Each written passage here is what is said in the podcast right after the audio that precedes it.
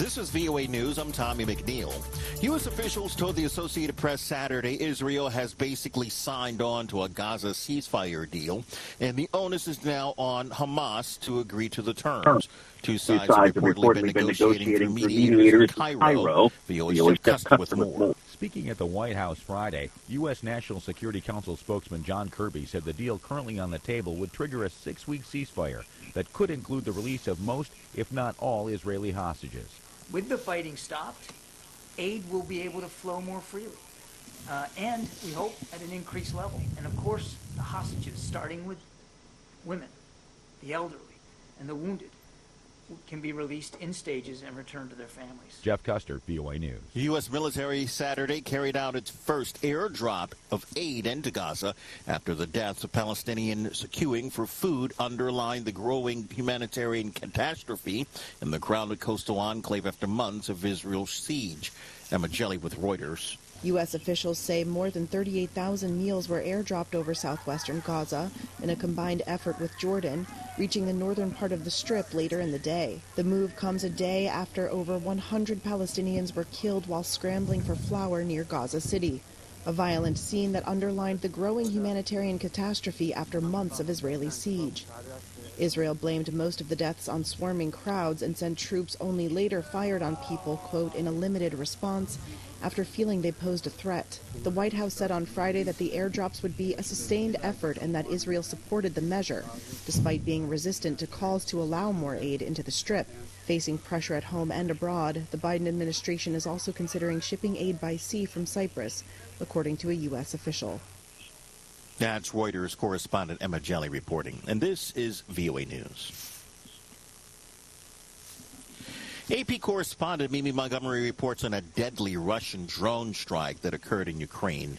A Russian strike on the Ukrainian city of Odessa kills at least seven. Ukraine's state emergency service says seven people are dead after parts of a Russian drone hit an apartment block in the southern port city of Odessa. It reports another eight people are injured. The Ukrainian armed forces say air defenses shot down almost 15 Russian drones across various parts of the country. And in Russia, a drone crashed into an apartment building in St. Petersburg, according to state news agency RIA Novosti. They report six people received medical attention after the explosion, which rocked the building. I'm Mimi Montgomery. Germany is investigating after recording uh, its officers discussing aid to Ukraine as leaked into Russia. VOA's Alexa with details. German authorities say they are investigating after an audio recording was published in Russia in which German military officers purportedly discussed support for Ukraine, including the potential use of Taurus long-range cruise missiles. German Chancellor Olaf Scholz called it a, quote, very serious matter. Scholz earlier said he remains reluctant to send Taurus missiles to Ukraine, pointing to a risk of Germany becoming directly involved in the war.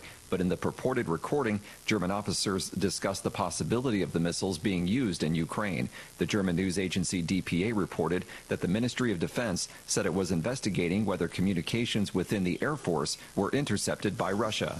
I'm Alexis Strope, VOA News. U.S. congressional leaders are still warning that shortages of ammunition and supplies are resulting in Ukraine losing ground in the war with Russia. Yet the Republican controlled House has shown little hurry to resupply Kiev with military aid. Across Washington, officials are using the drop off in ammunition shipments with increasing alarm. Defense officials are now considering tapping the Pentagon's ammunition reserves even before Congress approves the funding to replenish them. But House Speaker Mike Johnson appears determined to chart his own course on foreign aid package, which could leave Congress stalled for weeks longer. As Mexico prepares for the largest elections in its history, organized crime is once again preying on local candidates across swaths of the country where cartels dominate, raising concerns among experts if these could be Mexico's bloodiest elections ever.